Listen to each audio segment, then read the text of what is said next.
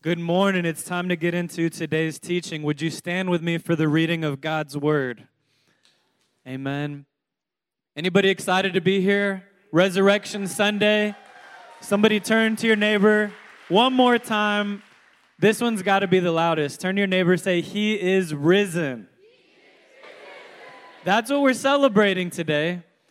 And so today, we're celebrating no, I am not painting a picture behind me. Um, this is going to be an interesting treat today. Um, resurrection is the greatest event in Christianity. Did you know that? We would not be here today if it weren't for the resurrection of Jesus Christ. So, what I'm going to do, actually, I'm going to start up here so that you can see me, and then I'll transition to the bottom after we get started. We're going to be in John chapter 20. So, if you've been joining us for the past uh, couple months, we've been reading through the book of John. We're now in chapter 20. Do you think it's any coincidence that we're talking about the resurrection today? We've been going one chapter at a time. So, join me in John chapter 20 verse 1. If you have your Bibles or if you have your YouVersion Bible app, you can click on events and you can follow along with Scripture. John chapter 20, verse 1. That's where I'm starting. It says this Early on the first day of the week, while it was still dark, Mary Magdalene went to the tomb and saw that the stone had been removed from the entrance. So she came running to Simon Peter and the other disciple, the one who Jesus loved, and said, They have taken the Lord out of the tomb, and we don't know where they have put him. So Peter and the other disciple started for the tomb. Both were running, but the other disciple outran Peter and reached the tomb first. The interesting thing is, John, I think he's writing about himself. He's like, I'm a faster runner than Peter. he bent over and looked in at the strips of linen lying there, but did not go in. Then Simon Peter came along behind him and went straight into the tomb. He saw the strips of linen lying there, as well as the cloth that had been wrapped around Jesus' head. The cloth was still lying in its place, separate from the linen. Finally, the other disciple who had reached the tomb first also went inside. He saw and believed. They still did not understand from Scripture that Jesus had to rise from the dead. Then the disciples went back to where they were staying. Now, Mary stood outside the tomb crying. As she wept, she bent over to look into the tomb and saw two angels in white seated where Jesus' body had been, one at the head and the other at the foot. They asked her, Woman, why are you crying? They have taken my Lord away, she said, and I don't know where they have put him. At this, she turned around and saw Jesus standing there, but she did not realize that it was Jesus. He asked her, Woman, why are you crying? Who is it you're looking for? Thinking he was the gardener, she said, Sir, if you have carried him away, tell me where you have put him, and I will get him. Jesus said to her, Mary. She turned towards him and cried out in Aramaic, Rabboni, which means teacher. Jesus said, Do not hold on to me, for I have not yet ascended to the Father. Go instead to my brothers and tell them, I am ascending to my Father and your Father, to my God and your God. Verse 18 Mary Magdalene went to the disciples with the news, I have seen the Lord. And she told them that he had said these things to her. He is risen. He is risen. Let's pray. Lord God, I thank you for your word. I thank you, Jesus, that you died and you rose again. Today we celebrate your resurrection. We celebrate you, Lord Jesus. Thank you for conquering death. Thank you, Lord God, for forgiving us of our sins. Thank you, Lord God, for giving us access to the Father, for Lord, for giving us eternal life through Christ Jesus. Thank you, Jesus. Lord, I pray that these words are yours and not mine. In your name we pray. Amen. You may be seated. I think that most of us know the story of what happened on this day. You know that Jesus rose from the grave on the third day. You know that he defeated death and claimed victory over it. You know that he proved that he was who he said he was. We, we go through this many times. If you've uh, been following Jesus, you know what Resurrection Sunday's all about. You know that on this day, we celebrate the greatest event in the history of the world. We celebrate the greatest event in all of Christianity. I want you to understand just how important the resurrection is. If Jesus didn't rise from the dead, we wouldn't be sitting here today. If Jesus didn't rise from the dead, then Jesus must have just been a prophet. Jesus must have just been a great teacher. If Jesus didn't rise from the dead, in fact, if he stayed dead, I don't actually believe that his disciples or anyone surrounding him would have began the early church and would have continued to proclaim the good news of Jesus. Would you agree with that? Because what happened? What happened on this day? I'm going to talk you th- through this and use John chapter 20 to explain some things. But the first thing I want you to understand is why did Jesus have to die? Why did Jesus have to die? Uh, I've, I've been asked this question before as a pastor. Pastor Randall Sean, couldn't Jesus have given us salvation a different way? Couldn't Jesus have avoided death? Couldn't he have done this a different way? Well, I'm going to refer you back to the Old Testament. Moses is going uh, to Pharaoh, and there's 10 plagues. And on the 10th plague, Moses gathered all of the children of Israel, and he says, Listen, you, you need to sacrifice a lamb and put the blood of the lamb on your doorposts to avoid the death of the firstborn.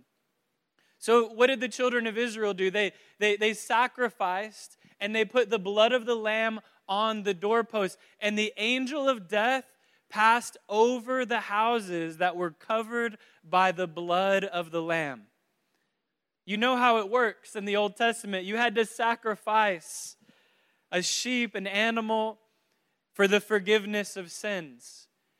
So now you know why Jesus is called the Lamb of God. Jesus is called the Lamb of God because he was sacrificed and his blood covers all of our sins and death no longer has a hold on us. Amen. I think we could get a little bit more excited about that, church. Come on. It's Resurrection Sunday. Because of the blood of the Lamb, we have the forgiveness of sins. In fact, Romans 3:23 says this, "For all have sinned and fall short of the glory of God." There's not a single person in this room who has not sinned.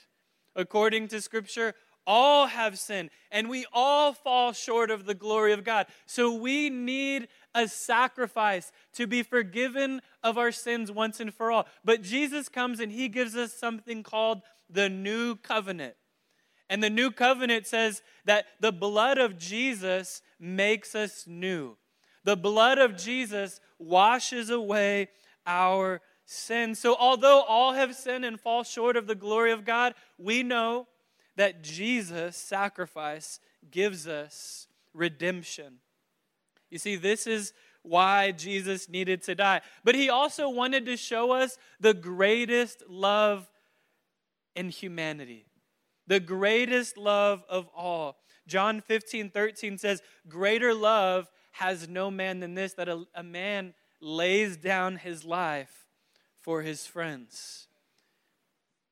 So there's many reasons Jesus he wants to forgive us our sins, uh, give us a path to salvation and a path to eternal life. Why did Jesus have to die? Here's another reason without Jesus' death, there's no resurrection. without Je- you can't resurrect when you're already alive. Jesus says, I am the way, I am the truth, I am the life. Jesus says, by the way, when he raised Lazarus from the dead, he said, I am the resurrection and the life. And they might have said, Wow, Jesus, you raised Lazarus from the dead. That was amazing. That was a miracle. You see, we all die. Nobody raises from the dead. And especially, nobody raises themselves from the dead. But Jesus did. So there had to be proof that Jesus is who he said he was. Well, the next question is, is how do we know that Jesus actually resurrected? How do we know this? I mean, I wasn't there. Were you there? I wasn't there physically. But Jesus did resurrect. In fact, um, sociologists and, and, and people in science and uh, historians, scholars, many people, both secular and Christian, can agree that something special happened to take all of the doubting people that were around Jesus and make them martyrs for the gospel. What does that mean? I'm going to actually read this. Let's talk about Mary. Uh, do you think Mary knew that Jesus was going to rise from the dead? No, she didn't. Actually, I can prove it to you. In John 20, verse 11, we just read this. Mary stood outside the tomb crying, and as she wept, she bent over to look inside the tomb, right? She sees the angels. We just read that. And the angels say, Woman, woman, why are you crying? Right? Actually, Jesus said that, Why are you crying? And she's like, You must be a gardener. I, I don't know where you've put his body. What does this indicate? That Mary had no idea that Jesus was going to rise again. She was thinking, That's just a gardener. Where's Jesus' body? Mary was expecting Jesus to stay dead. Isn't that what how you read that? She was expecting Jesus to stay dead. She even says, Sir, if you've carried him away, tell me where you've put him and I will get him. You see, there's no indication that anyone believed that. What about the disciples? In verse 19, it says, On the evening of that first day of the week, when the disciples were together, the doors were locked in fear of the Jewish leaders. So the disciples, they're locked away. Isn't this incredible? They're locked away, hiding in fear for the Jewish leaders. Why? Because they thought if they crucified Jesus, I'm next. If they crucified the Messiah, they're going to come after me next. What do you think the disciples thought? They thought, Jesus is going to stay dead, and I might be the next one. But it says here in verse 19 that Jesus came and stood among them and said, Peace be with you. And after he said this, he showed them his hands and side, and the disciples were overjoyed. They went from being fearful to overjoyed. Doors locked to what just happened. I just saw Jesus. He showed me his hands and his side. And then there's Thomas. Everyone loves Thomas, right? You know what his nickname is, right? Doubting Thomas. I hope that you don't have that kind of nickname. you know, doubting and then enter your name. Enter your name into that. That is not a good nickname to have. But you know what Thomas tells the other disciples? Because he wasn't there. He says, Unless I see the nail marks in his hands, and I put my finger where the nails were, and put my hand into his side, I will not believe. In one chapter, we see Mary. She, she thinks Jesus is going to stay dead. The disciples locking the door. Jesus is going to stay dead. Thomas, I don't believe. Jesus is dead. I saw him die. What does this indicate, y'all? Church, what does this indicate? Nobody expected Jesus to pull off the most miraculous and greatest event in history. Not even the people closest to him. Isn't it interesting, though, that Jesus prophesies his own death? You see, while, while Jesus was in his ministry in his three years, he actually says that, that, that the temple will be destroyed and that it will be rebuilt in three days. Jesus prophesies his death and his resurrection. In fact, many times in scripture in the gospels, Jesus is telling the disciples ahead of time, I'm going to die, I'm going to rise again and the disciples many times in the in the gospels they're confused. And then it actually happens and they still don't believe the prophecy. Can you put yourself in their boat for just a second? The disciples were fearful and hiding. Mary was crying. She was looking for a dead body. Thomas says, I'm not going to believe it unless I see it. Initially, all of these doubters, even the people closest to Jesus, they were doubting. They weren't going to preach that gospel. They were not going to proclaim the name of Jesus. They were fearful. But something happened, didn't it? Something happened. Something miraculous must have happened. Something divine, something supernatural, something unexplainable, something so far beyond our understanding that they would change their minds and go from fearful and hiding and crying and weeping to joyful and going to their death as martyrs to proclaim that he is risen.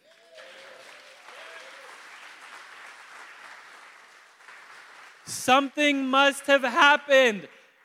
The resurrection of Jesus is real. And this scholars, both secular, meaning non Christian, and Christian, historians, scholars, sociologists say that something did happen because nobody would give their lives, and that many people, for something that wasn't true. Not that many people, not just the disciples that went as martyrs and one day would die for the gospel, but the number of them, over 500, saw Jesus after he was resurrected. Many of them proclaiming that he is risen. Many of them proclaiming the gospel of Jesus Christ. You see, it doesn't make sense that they would go to their deathbeds proclaiming something that didn't happen. And this is why many secular historians and many people have began to follow Jesus because they say it did happen. It did happen. Jesus is risen. You see, there's this constant theme here. Not one person, not Peter, not Mary, not John, not a single one of them assumed a resurrection. But when they saw it, everything changed. Everything changed. So, what does this mean for you and I, church? What does this mean? We serve a resurrected Savior. So, as Jesus taught, as Jesus did miracles, by the way, there's evidence, there's proof everywhere you look whether he raised Lazarus from the dead, whether he, uh, whether he turned water into wine, whether he feeds the 5,000, whether he calms the storm, whether he casts out demons. It doesn't matter what he did. He did so many miraculous things, but the icing on the cake was saying, I am going to defeat death. By the way, death was, was undefeated until Jesus showed up.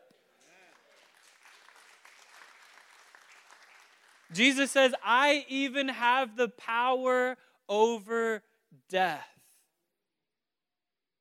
And if you didn't believe the miracles, then you got to believe this I am risen. But you know what's even more amazing? When Jesus comes back, he says, It's not over. I'm sending you the Holy Spirit. I'm sending you a helper. I'm sending you an advocate Church, we still have the Holy Spirit. we still have the Spirit of God with us. You see, Romans 3:23 is so important to understand. For all have sinned and fall short of the glory of God. Verse 24 says, And all are justified freely by his grace through the redemption that came by Christ Jesus. God presented Christ as a sacrifice of atonement through the shedding of his blood to be received by faith. You see, through his shedding of blood, Jesus brought in the new covenant. You see, when Jesus died on the cross, you see that, that temple curtain, there was this curtain in the temple if you're not aware and only the high priest could go behind this curtain and that's where they would be in the presence of god and when that curtain was torn jesus said you have access to me wherever you are at. You have access to the father. You don't need to go behind a curtain. You don't need to go into another room. My presence is in you. In fact word of god says that your body is the temple of the holy spirit. Your body is the temple. There is not a precise location where you go and experience God, it doesn't have an address. The Spirit of God lives in you. Amen. Amen. Amen. Somebody in here. Amen. Romans 6:23 For the wages of sin is death but the gift of God is eternal life in Christ Jesus our Lord. Amen. And that's why we can proclaim the gospel. Because Jesus is who he said he was. Because John 3:16 we are 316 church for a reason. Because we want to proclaim that for God so loved the world that he gave his one and only Son, that whoever believes in him shall not perish, but have eternal life. Amen. Would you stand with me today, church? Would you stand with me today? Amen. Amen. Amen. You see, church, Jesus is the resurrection and the life. This is why we celebrate Jesus, because he did indeed rise again in three days.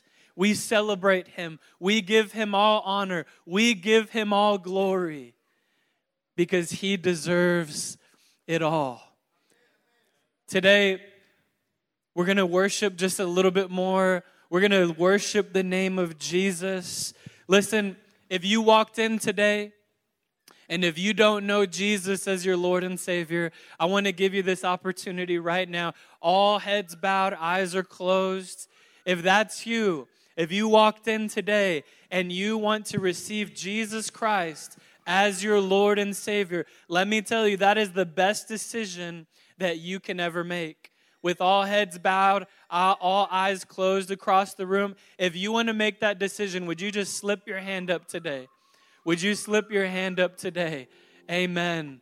Amen. I see those hands today. Yes. Amen. Amen. Thank you, Jesus. Let's pray this prayer together. Dear Jesus, thank you for your sacrifice. Thank you for rising again. You are my Lord and Savior. Today I give you my heart. I give you my life. Today I am ready to make a full commitment to you.